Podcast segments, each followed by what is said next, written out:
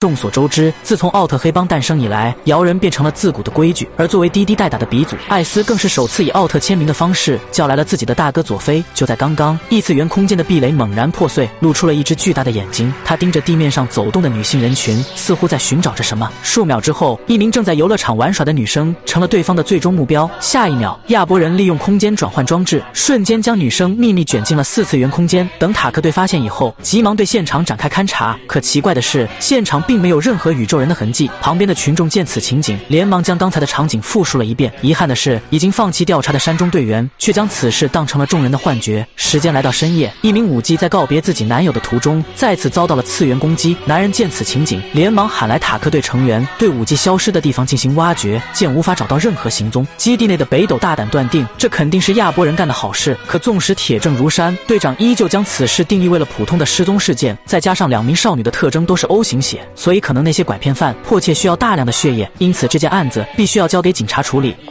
亚波人操纵的话，为什么他们要抢走那两名年轻姑娘呢？我只是一种感觉，凭感觉可不行啊，除非你有证据，明白吗？是。次日，南希子趁塔克队放假的时间，肆意挥洒着女人的天性。北斗作为忠诚的随从，当即让南希子下手轻点儿，结果对方如同脱缰的野马，根本就 hold 不住。就在这时，被敌人盯上的南希子队员顿时陷入了次元之内。紧要关头，北斗纵身跳到。沙滩旁边，硬生生将其拉了回来。见接二连三有人遇害，此刻心急如焚的北斗连忙将怪兽的原貌交给了队长。可面对更加确凿的证据，山中却依旧抱有很大的猜疑。毕竟城市内的场景非常平和。要是亚波人使用空间移动装置怎么办？我们所看到的蚁巢其实是次次元世界，这很有可能。果不其然，深藏在地底的大蚁超兽再次袭击了八嘎们的地下电车。意识到情况紧急，队长立马前往案发现场，驱散了四周的所有民众，并且受到敌人吐出的甲酸影响，整。个城市都在下降，来不及多想，队长在将北斗等人留在陆地作战以后，立马驾驶鸭嘴战机潜入了地底。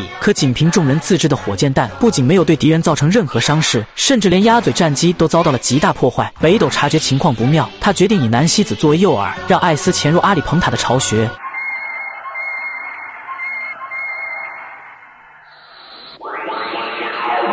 接着，艾斯打破壁垒，瞬间打了敌人一个措手不及。几个回合下来，反应过来的大蚁超兽立马喷出甲酸反击。紧要关头，艾斯强行稳住身形，并使用梅塔利姆化解了危机。这时，躲在背后的吉隆星人不禁开始放声大笑，因为刚刚发生的一切只是针对艾斯设下的陷阱而已。千钧一发之际，求救吧，奥特曼！所有奥特曼兄弟，他们都会来的，因为语言文字是贯穿整个宇宙空间的电波。就在这时，收到艾斯求救的大当家佐菲立马带上奥特之心的神器。顺势潜入了地底内部，接着佐菲使用特殊装置，瞬间帮助艾斯脱离了困境。随后他让艾斯带着神器返回地面，自己则去拯救鸭嘴战机。画面一转，艾斯突破地面的束缚，迅速发起了猛烈的进攻。只见艾斯一脚将超兽踹趴以后，看到手下不敌的棘龙人，立刻从后发起了偷袭。危急时刻，佐菲带领鸭嘴战机冲出地面，并使出失传已久的奥特甲踢，成功帮艾斯脱离了危险。几个回合下来，两奥在将各自的对手制服以后，反手拖住了敌人的头部。